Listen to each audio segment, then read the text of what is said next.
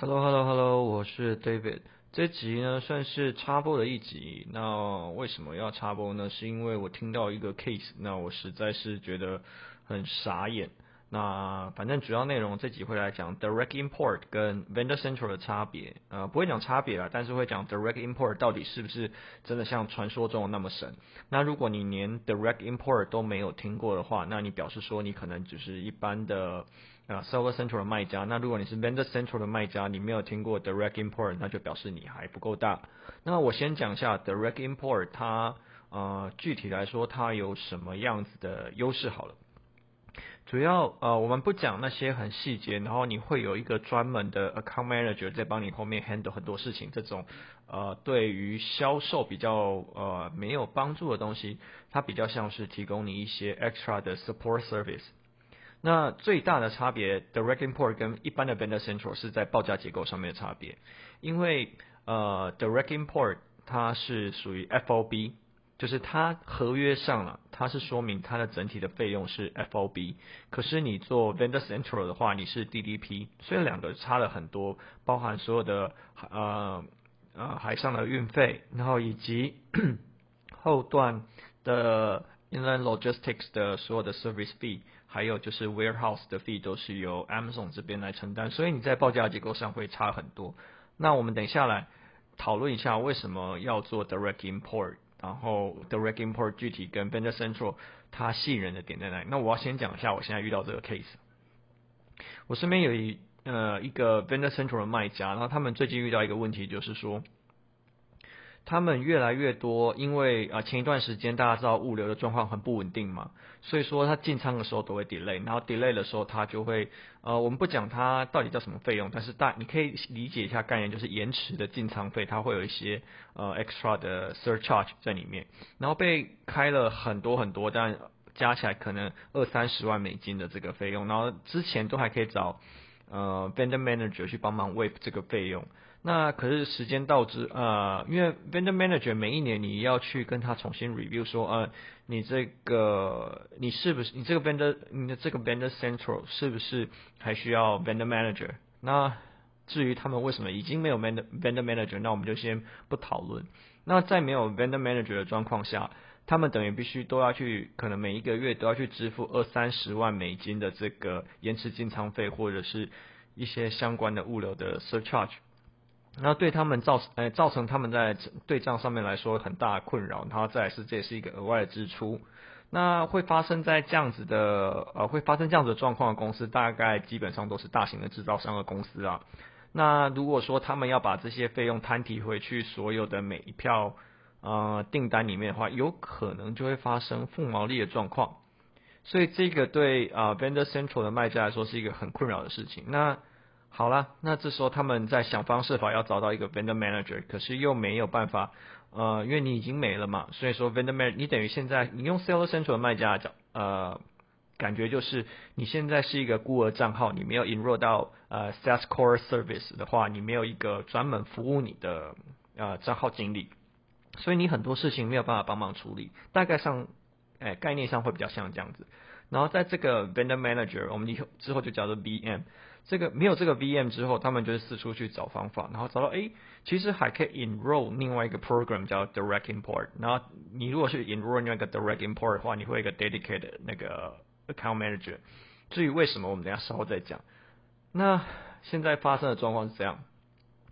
他们呃找了这个新的 VM 之后，呃新的 VM 不但没有办法帮他们去解决他们问题，他们在谈合约的内容的时候还谈错了。虽然说它整体合约内容是 FOB，可是你得看清楚说，呃，你可能因为 FOB 的话，你基本上啊负啊负担到台湾的这一块，呃，台湾或者是中国的某一个 出口港就可以了嘛。可是它额外会给你多谈一个叫做 fret，就是它会有一个条件是 fret 那这个 fret 其实就是含几 percent 在你的自己的啊费用里面，那这个费用没有谈好，所以就变成说。他不晓得这个费用到底是 include 什么东西。你如果是 FOB 的话，那你应该这个费用应该要就是已经 FOB 了，你为什么还有 freight 这个费用？所以说它其实报价结构里面就多含了 freight 这个结构。好，再另外一件事情是，他发现他的 inland logistics 的部分其实遇到了一个状况，就是他的 DHL 会帮他额外多啊，会跟他额外多 charge 一些费用。那这个在合约里面是不符合的。可是因为他合约当中他没有去好好的细细项去跟他讨论说他的呃 inland logistics 的费用到底是 included 还是 excluded。好，那这个样子就变成说。他等于开了一个后门，就是给 Amazon 来说，他可以去额外收一些额外的 surcharge，是不是跟想象中听起来会差很多？好啦，那那我们就说，那没没办法，那我就把运费成本加回去喽。好，那另外一个问题就发生了，因为你在算。成本结构的时候，你一般在做 Vendor Central，你已经会把，因为你是 DDP term 嘛，所以你在报价跟做一些成本结构试算的时候，你会把运费摊进去每一个项目。可是你现在变成 Direct Import 的呃 FOB term，你就不会把这个运费 include 进去，所以说你在运费上面报价就少了一段。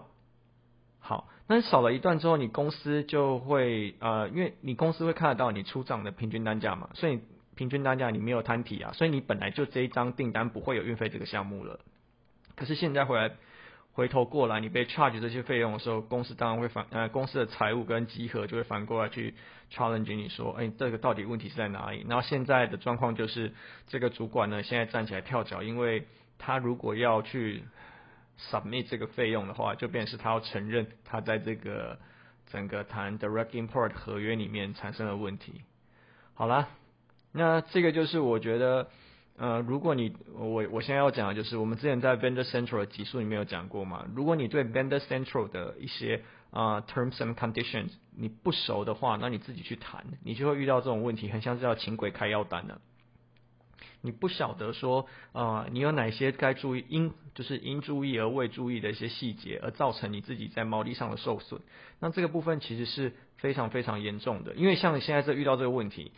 呃，你等于是说告诉公司说，我所呃我的在 Direct Import 这个 program 下面所有的订单我都还要额外再加费用进去，可是这个费用已经开单了，然后它的呃 payment 的条件可能又是在呃我不晓得他们的交货条件是多，哎他们的 payment term 是多久啊？但是一般网络上来说的话，它会是呃六十天到九十天，那你的。财务都已经关账，那你跟他说你要额外新增费用进去，这是在稽核上是一个很大的问题你的，auditing 会有呃非常严重的问题。那你在你的信用上，就是如果有做 SAP 或是你有做呃怎么讲供应商资料库管理的话，你就会发现这种信用评级是非常重要的。所以 Amazon 就会在你们公司的信用评级会被打得很低，那你就要去解释这些问题。然后光是解释这些问题，你可能日常的工作全部都会被呃 occupied。好，那讲回来，Direct Import 它具体来说，它到底有哪一些优势？好了，因为，嗯、可能大家对 Direct Import 呃会有一点陌生。然后你如果现在上网去搜寻一下 Direct Import 的一些资料的话，其实你会搜寻到的，你就即便啊，你是拿那个呃怎么讲，你去拿简体去查一下，就是目前 Direct Import 这些资讯，你只会查到很多都是农场文章，就是只会告诉你说，OK，你现在。呃，你的要符合 direct import 的条件，然后你的这些呃交期啊账期是有什么差别？然后它的条件会包含说，比方说它是不包含你的海运费、清关费、进口的这些 surcharge。对，这些东西的确是在 direct import 它的优势。那为什么会需要 direct import 这件事情？那我们就要来提到说。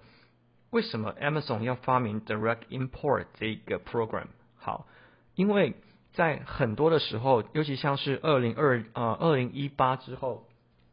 很多的海运费用开始高涨，所以这个成本的调整是对于呃供应商制造商来说是非常啊、critical 的一件事情。那在这样的状况下来说，你有可能因为它的毛利结呃会压得很死嘛。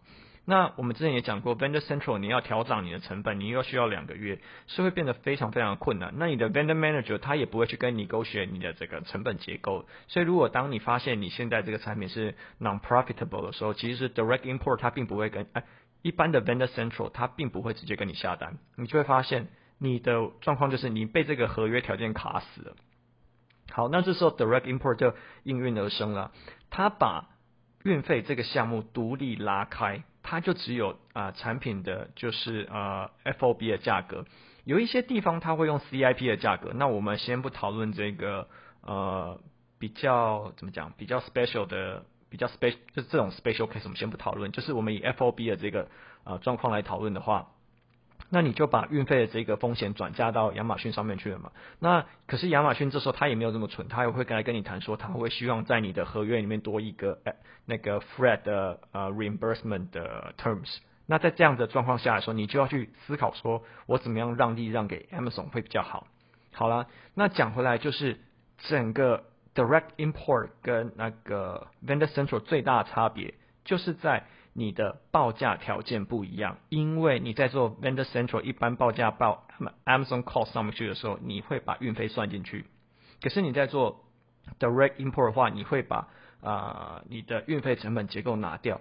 好，这个对，为什么这个这么这这呃这么重要？你现在要知道，大部分这些。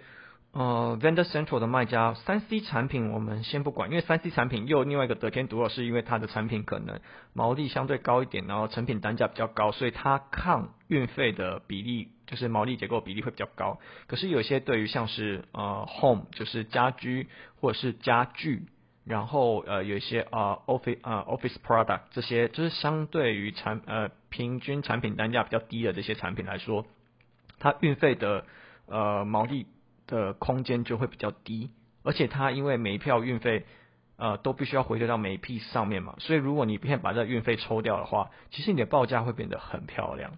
那报价很漂亮的话，在 Amazon 上来说，价格当然不是绝对，转换率才是绝对嘛。可是价格这件优势就会非常非常的明显。那我们也讲过啊，以 Vendor Central 来说，大家在乎的是什么？是价格。所以在这样状况下，Direct Import。它就会比整个 Vendor Central 的呃优势就会变得非常非常明显。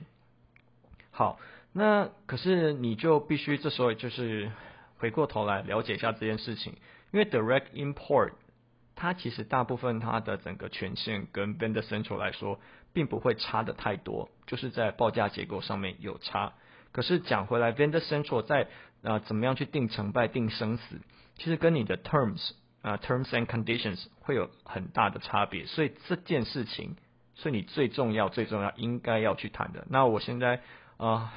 就是嗯、怎么讲？跟我这个卖家，就是 Vendor Central 卖家朋友，也不晓得怎么解决这个问题。然后我自己给的建议是，你可能要重新去跟嗯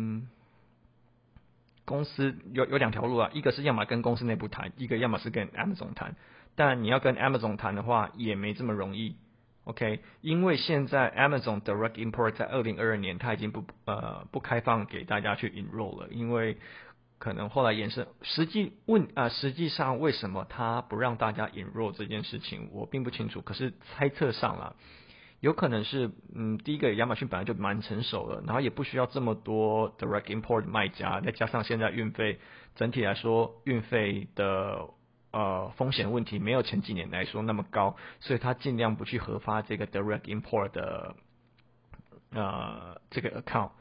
所以你现在要跟亚马逊去谈这些 direct import terms and conditions，你是处在比较不利的位置。所以我还是建议，就是说这个卖家你必须要自己去跟公司内部谈，说如果针对这样的状况下，我现在是负毛利，我必须把运费摊提回去，像之前 Vendor Central 的状况的时候，我到底是。呃，做 Vendor Central 比较划算，还是做 Direct Import 比较划算